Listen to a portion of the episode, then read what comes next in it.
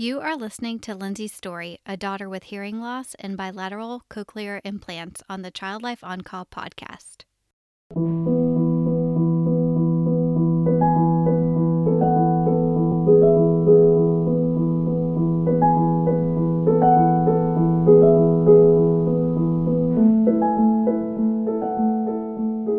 when the audiologist came back into the room, I could tell by the look on her face that something was definitely not right. And she had told us that, you know, the, her findings were that she had severe to profound hearing loss. Hearing aids probably weren't really going to help her. Of course, you know, the minute you hear that, you start, you just get emotional. I just started bawling. I just didn't know how to respond. Today on the podcast, we will hear from Lyndsey. She will be talking about her daughter who has hearing loss and what their experience with cochlear implants has been like. Lyndsey, who is originally from northern Minnesota, met her husband when he was visiting there. They have since moved to Austin and have a full house two kiddos, Jason and Vivian, a dog, and a cat. Lyndsey begins her story by talking to us about the day that Vivian was born and the newborn hearing test that all infants go through in the hospital. So Vivian was born um, on March 13th of 2016. She was not very far away from her due date, about 10 days away. And needless to say, our, the labor and delivery process for her was actually really, really quick. We had her hearing testing done in the hospital, and she had failed the first time. And I wasn't really worried about it because my son had failed in the hospital too. And I was like, well, no, he failed one time, and then he did it again, and he passed. And so they came to do it a second time. She failed that time. But again, I wasn't, you know, super worried because they had told me it could be fluid in her ears. She was born fast. That's just not something you should worry about. But please do come back in 10 days and we can retest her and go from there. And so I brought her back 10 days later and then she failed again. And so at that point, I was like, okay, you know, something's going on, something's not right. And so we scheduled another screening. This time it was an ABR, which is, the, is a sedated test for children who are older, but since Vivian was only about four weeks at the time, she didn't need to be sedated we brought her to the hospital. She had the testing done. During the testing, I was holding her and she was sleeping. And in the middle of the testing, I could hear the little microphones they put in their in their ears. And in addition, they have little little things on their forehead to kind of measure the brain waves going through their brain. And um, during the test, I started to hear the clicks. And she wasn't flinching, she wasn't moving, nothing was happening. And I was like thinking to myself, something is not something's not right.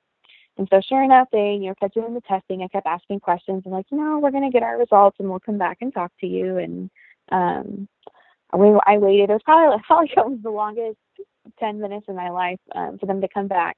And and when the audiologist um came back into the room, I could tell by the look on her face that something was definitely not right. And she had told us that, you know, the, her findings were that she had severe to profound hearing loss, and um, hearing aids probably weren't really going to help her. Of course, you know, the minute you hear that, you start, you just get emotional. I just started bawling. I just didn't know how to respond. And you know, I my husband actually was not even there at that appointment because you know we thought she would maybe have like mild to moderate hearing loss, and you know, hearing aids might be an option. We are kind of prepared for that, but I don't think anything really prepares you for hearing the wor- those words and that hearing aids weren't going to work and most people aren't aren't really aware of this, but children who are deaf, 90 about 93% of their parents are hearing parents. It's not a very, I guess, a very common thing for deaf children to have parents who are deaf. And so it was a complete shock to us and our family, know, finding out the initial news and was a lot to process. But at that appointment was the first time that I'd ever heard of cochlear implants. And, you know, after getting all the information and I was like information overload, kind of go home and start to process. And um, it took a while to kind of come to the decision, and um, it was a lot. It was a lot of information. Yeah, that's a lot to deal with. How did you and your husband kind of balance learning that information? Are are you both researchers, or does one do more than the other, or how did that work? So I would say we are both really big on research or research, of course. And so the first thing, of course, we do is we get home and you know, and, we invite our family over, his parents, and you know, we tell them the news. And uh, of course, the first thing we do is we start researching everything. And the worst thing is, is you know, you're like, okay, you know, she has hearing loss or she's deaf, and is there something more that's wrong? So the research can be both a positive thing and a negative thing because we should not use Google as a doctor, is what I've learned.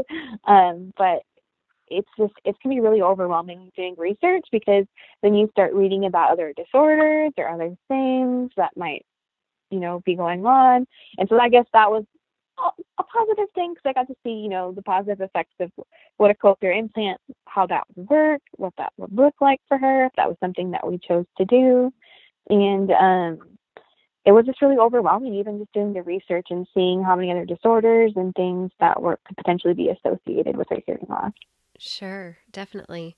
Um, for those of us who don't know much about what cochlear implants are or what they do or what the process is like, can you help explain that to us? Of course. So, the cochlear implant there is a small device about the size of a quarter, and it has this is the best way to describe it in layman's terms. About the size of a quarter, and there's two electrodes that are attached to it. And so it gets implanted in the brain, and one of the electrodes gets fed through the cochlea to send little to send signals to the cochlea. So if you if someone is deaf, typically speaking, what happens is the cells that are in the cochlea they are they don't exist or there are no little tiny ear hairs for the sound to move through. So what that what the part that goes to the cochlea does is it you know feeds through there's a little tiny tiny tiny tiny tiny piece of um, material, and on that piece of material it has 22 electrodes, and those all are different pitches of sound. And then the other one gets pointed towards um, the auditory nerve in the brain. Okay, gotcha. And so, does that go in like with a surgical implant, or what's the process? So, you know, she's four weeks old. You find out this information. You learn about cochlear implants. What was the process like after that? So the process after that is actually a long process and i know talk to other parents that are going through the same same thing that we did. In order to become a candidate candidate there's a lot of hoops you have to jump through. So after we found out they were like there there might be a wait just depending on you know um, what the caseload's like for the doctor. And so we actually had to get a lot of testing done. Um, she had to have a repeat ABR screen just to confirm her hearing loss we had to test her kidneys to make sure there was nothing wrong with her kidneys, that they were functioning well because there are other um, disorders and diseases associated with that. She had to also go to a cardiologist to get her heart checked out. Um, she also had to have an MRI done to make sure that her auditory nerve was in good working order because that's one of the vital parts, um, of course, for the cochlear implant to work. And so it was a really long process getting there. I always tell parents the process, it's all about the process for that. And as soon as you get to that day, that surgery day, it it's just crazy because after the surgery, you're going for a couple follow up appointments. There's a lot involved after the surgery, but then after that, everything kind of just slows down and falls into place the way it should. But she had her surgery in February, February 1st to be exact, and um, the surgery was def- it was long. It was about five hours, and they did one ear at a time. But they were so gracious to call us um, after one year was done, just to let us know everything was going well. And um, it was it was, a, probably the longest five hours of my life. I did everything that I could to distract myself. Um, I brought my computer, and did some work, all kinds, of, just trying to distract myself to try not to focus on it or worry about it. And um, when she we saw her in the recovery room, she of course was, she was super puffy and swollen, and they gave her her Princess Leia headband, as I call it, just to help with the healing process. Because when they go in for the surgery, they make um, small incisions behind the ears, and then they have to go in and very, very, very carefully thread that little piece through um, each of the cochleas. That that part is probably what took the surgeon the longest time because you want it to be a good fit and babies are little, and so going slow is really important for that part of the procedure. But after she got in the recovery room, she woke up probably we started really early in the morning. So we started process at about 6:30 in the morning. She started her surgery at 7:30. She was out by 12:30, and then by about 3:30, 4 o'clock in the afternoon, she finally perked up pretty good and was awake and was smiling. And I was completely amazed by the next day and she just was almost back to her normal self, which was crazy. Kids are super resilient and she's definitely a trooper. Wow. So, what do they tell you about what to expect or the expectations associated with getting the cochlear implant? Um, is it something that cures her hearing loss? Is it something that's a gradual process? What is that like? So it's actually a really involved process. So the best hearing, so most people hear, I mean, about at about 15. I mean, if you have some hearing loss, I mean, let's say you go to of concerts or you're exposed to a lot of loud noise, it's likely that you might have some hearing loss at between about 10 to 15 decibels. Um, with a cochlear implant, the best hearing you can get is at about 15 decibels, which is actually really good. So it's pretty much 85% hearing for the most part. And um, so what they do is you have to wait about three weeks, which that seemed like the longest three weeks of my life, waiting for you know her incisions to heal, and then they go in for an activation.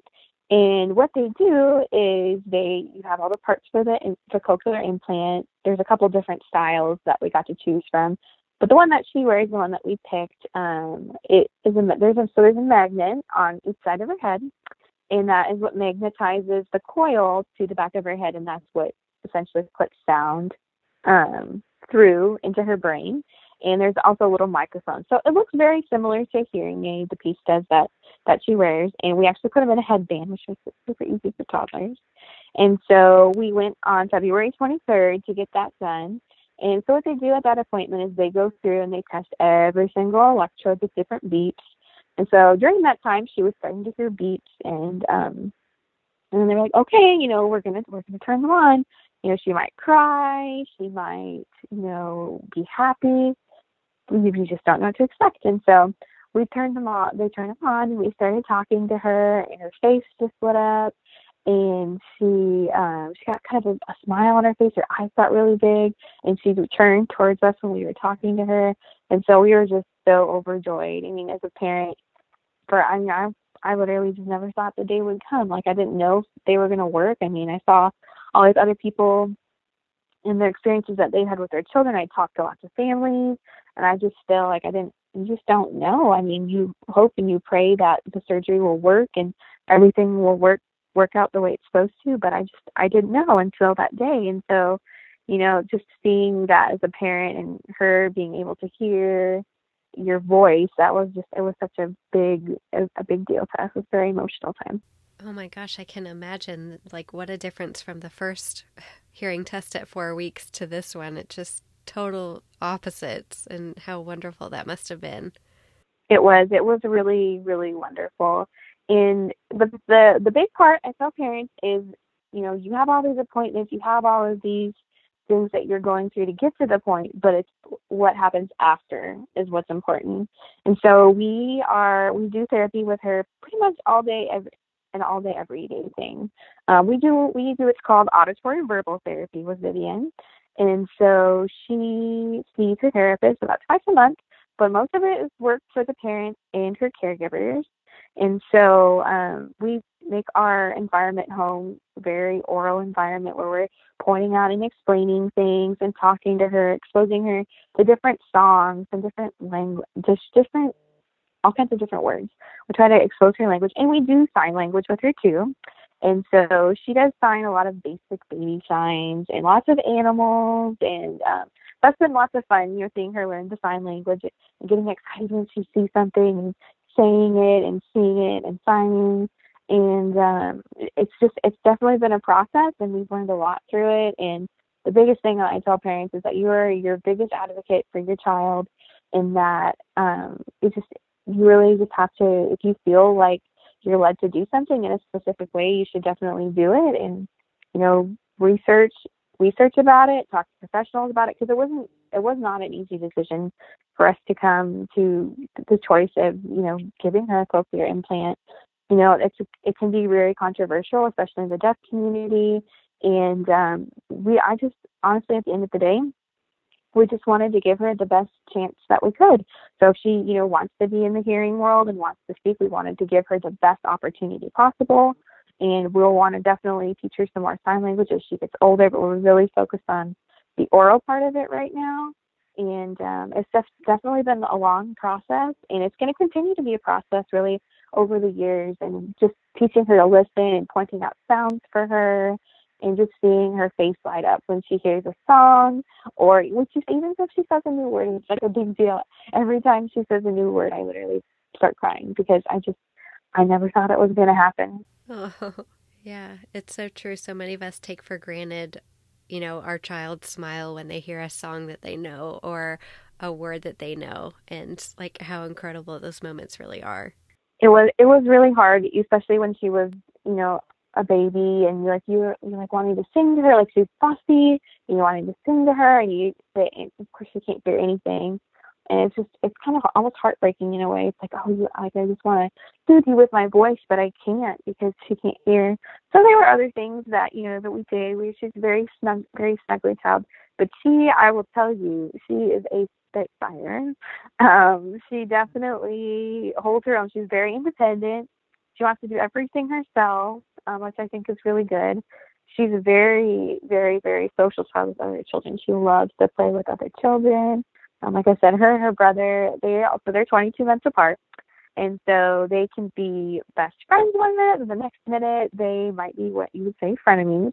They're arguing over a toy, and uh, just to even see her argue and tell him no. I mean, just, just, I mean, that in itself, just getting excited about your child saying no might seem kind of silly to some people, like they're in that no phase, but I just get really excited even when I hear her say no to her brother. It's just, it's honestly been so amazing just getting to see her develop. And this past week, we actually did some booth testing just to kind of see where she was at, what level she was hearing at. And her booth test revealed that she's hearing between 20 to 30 decibels, which is really good for only hearing for a couple of months. And really can get just a little bit better than that. And for her only being 19 months old and her hearing that well, she's definitely off to a great start. Um, what did that test entail? Was it similar like the hearing test that you guys had been through before, so you were kind of accustomed with what to expect and how you could support her?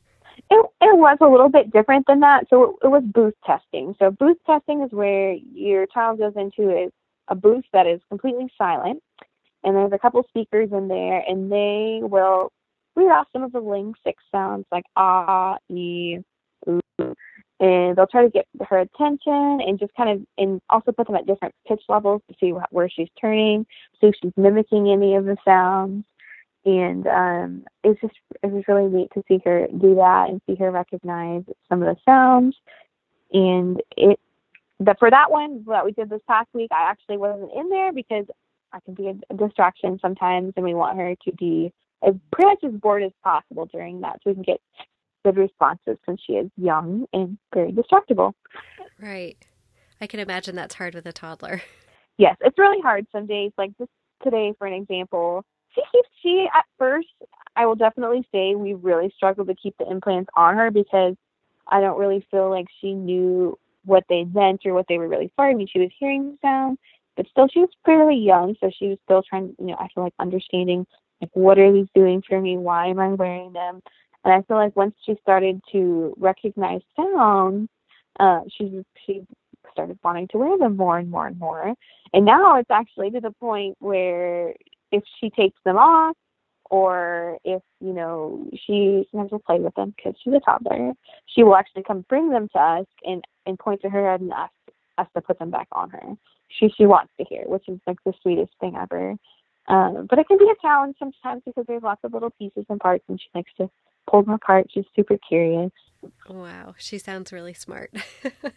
How did your son handle all of this? And I guess not only having to adjust to a new sibling or having to deal with you guys going to different doctor's appointments and him not going, how did all that work? It was it was definitely a lot on him, and I don't really feel like I, you know, felt that it was a lot until just recently when I actually was like, oh, things are starting to slow down now. And, you know, during that time, we especially made a point to do things one on one with him, whether it be I take him out to just go to go to a restaurant or go to Chick Fil A, go play in the play place, and just taking the time to just spend some one on one time with him. I think that was probably a really big thing that we did. He also was he's also very involved with things that we do with Vivian he's actually been to part of a therapy session before with her. Um, he knows all the different sounds that we do with her and different words that we're working on in songs. So he, he's also a really good speech speech model for her, and we just try to involve him in all the process as much as we could. And that he didn't. He um even came to the hospital to see her when she was there. He didn't quite understand because he he just turned three in May, so it was just right before he turned three. But he could understand, I think, more than we thought he could, and we're just explained to him. And now I mean, we call her cochlear implants her ears. And so I was like, okay, what are you do with her ears? And he's like, oh, let me find her ears and, you know, let me help, help, let me help you put them on. And so he, and the interesting thing was too, when we, before we got the cochlear implants and kind of decided to go that route, she had hearing aids. And he was particularly curious about, you know, the hearing aids and he wanted to wear them too. He hasn't done that quite yet with the cochlear implants because I think he's starting to understand more. But I just always tell parents, you know, if you can involve your child in any way, whether it be, you know, just spending one on one time with them while you're going through something like this is just so impactful to them. It just needs extra love.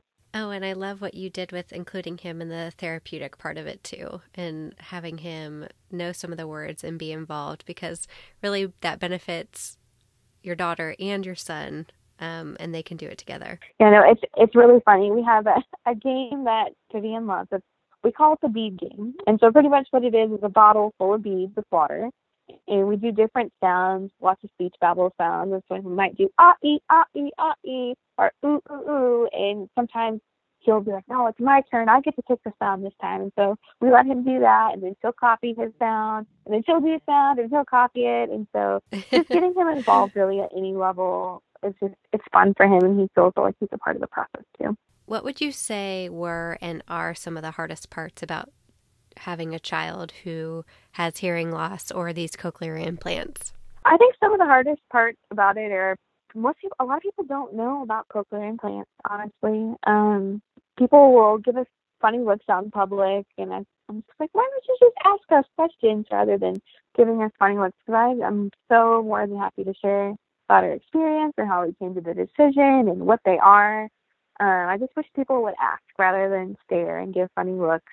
Because most people don't know what those are. Children will come to her or come to me like, "What is what does she have on her head? What are those?" And I'm like, "Well, Vivian can't hear without them, and those are her super bionic ears or her magic ears or her special ears, and um, she uses those to listen. Without them, she can't hear. She's deaf.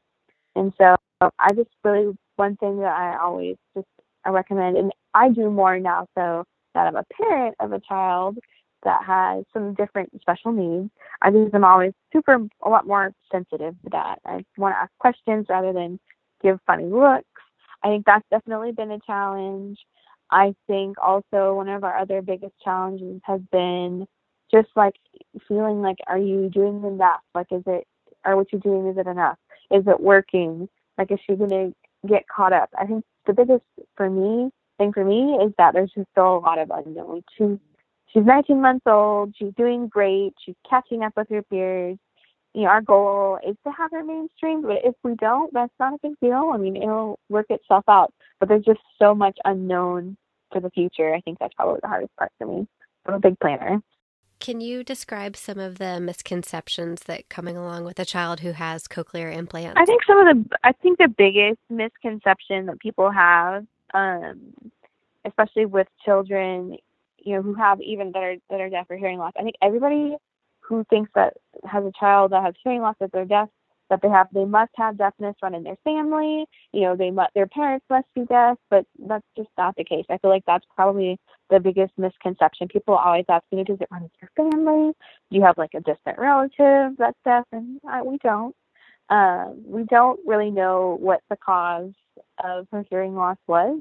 We know that she doesn't appear to be syndromic in any way. Um, we will probably have genetic testing when she gets to be a little bit older, but um, I feel like that's probably the biggest misconception is people um, are just really, you know, oh, you must have it must run in your family, or you know, nope, that's she's just deaf and she's the only one, and we don't know why, but it's just one of those things that you just have to learn to be okay with and accept. What would you say has helped you the most as her mom in dealing with all this? I feel like definitely feel like the support of um, my work family, uh, my friends, and especially you know just p- other people out there in the cochlear implant community and deaf community both.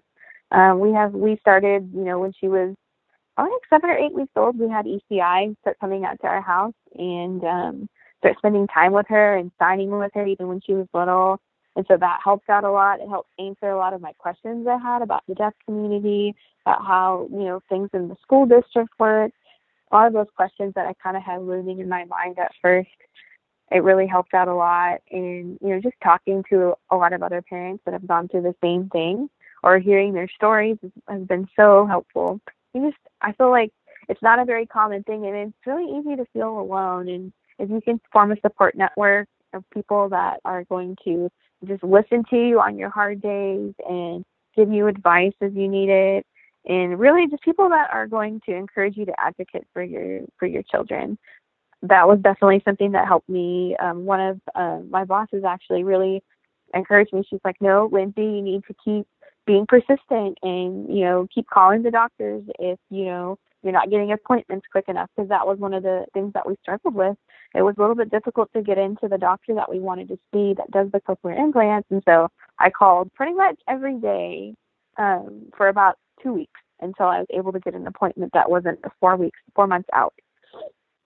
And so just having those people that are going to be your cheerleaders, people that are going to cheer you on and support you throughout the process, I can't stress enough of how important that has been to me. Right. And I think you've touched on this a lot already, but I guess if you could see um, another parent who's, you know, at that four week old appointment and getting the same news you got, is is there something that you would tell them? I would tell them that it's going, it, it, as hard as it may seem, it's going to be okay. Um, and I think I would have loved to have somebody just tell me it's going to be okay. It doesn't seem like it is right now because it's so overwhelming to just to get so many options put in front of you, um, from hearing aids to you know methods of communication. That was a big a big thing for us. Like people like, oh, are you going to sign with her? Are you going to do total communication, which is both spoken language and sign language? Are you going to be oral? There's just so many choice choices when it comes to having a child who's deaf, and that's definitely been one of my biggest obstacles. And so I would really encourage other parents to just do their research, talk to other people, really just talk to especially those parents that are going through it too and kind of what their thought process was. Um, I am a part of a group called Texas Hands and Voices, and I got um, put in contact with them right away, probably when Vivian was about six or seven weeks old. And they had someone who actually reached out to me, another parent who had had their child that was implanted. And I just was able to ask them whatever questions I wanted to. And that was really, really helpful for me at first. I guess the biggest thing is know that you're not alone, even though you may feel alone. Um, there's other people out there that are going through what you're going through.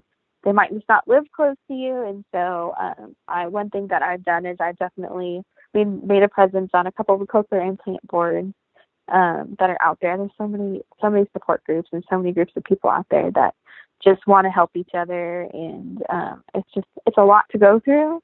A lot's a lot emotionally, and it's just there's so many decisions that need to be made in a short amount of time.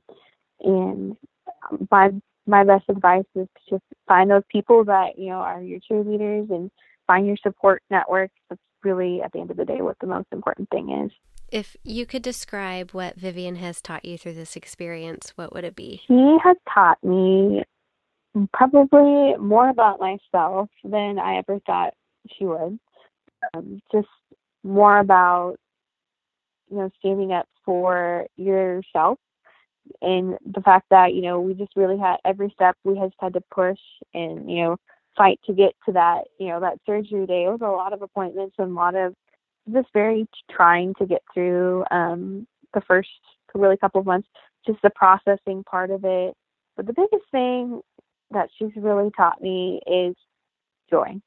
She's just always, even before she was implanted, she's the happiest happiest, happiest child, and she's just she's happy all the time. Um, I just I couldn't ask for a more happy. She's just literally the most happiest person I've, I don't think I've ever met anyone more happier than my daughter. I know that's kind of biased, but she's just a really a joyful person. She sees joy in the small things, and she's just taught me that you know life is short. Enjoy enjoy everything because it all goes by really really fast and she is a she's definitely a fighting spirit. are there any specific resources? I know you me- mentioned the Texas Hand and Voices, um, but are there any other resources that you would recommend to a parent? I would definitely, if you are considering cochlear implants or if you're thinking about that being an option for your child, and don't get me wrong, your child doesn't have to be, you know, a baby. Let's say they're older and you decide that maybe you want to give them opportunity to hear. Um, there's definitely, I would definitely encourage going on to Facebook, and there's a couple really great parent groups, cochlear implant parents, parents of cochlear kids. There's a couple really great groups on there that have a lot of great resources and parents are just really able to be honest on there and be like, I'm having problems with this, you know, my little one won't keep their ears on. Or you have families that are just still like in the research part of it and they're just not sure if it's the right choice for their family. And they're just going on there to ask questions about like, what do you think of this? Or, you know, what do you, what would you do if this came up? And so just, ha- and there's just so, everybody on there is just so incredibly helpful and it's been a huge resource for me. And so I definitely encourage becoming a part of those groups as well. Thank you so much to Lyndsey for sharing your story with our listeners today. And another big thank you goes out to Laura Morsman Photography for the amazing photos of Lyndsey and her family. If you live in Austin, go book Laura Morsman Photography to capture beautiful moments of you and your family. If you'd like to get in touch with Lyndsey and have any questions for her about her experience or the resources she mentioned, get in touch with me at info at childlifepodcast.com and I will connect you with her. I will link to the Texas Hands and Voices resource that Lyndsey mentioned in the show notes page. Thanks so much for tuning into the Child Life On Call podcast this week. And as always, I look forward to connecting with you on Instagram, Facebook, and Twitter. Make sure you're following along. See you all next week.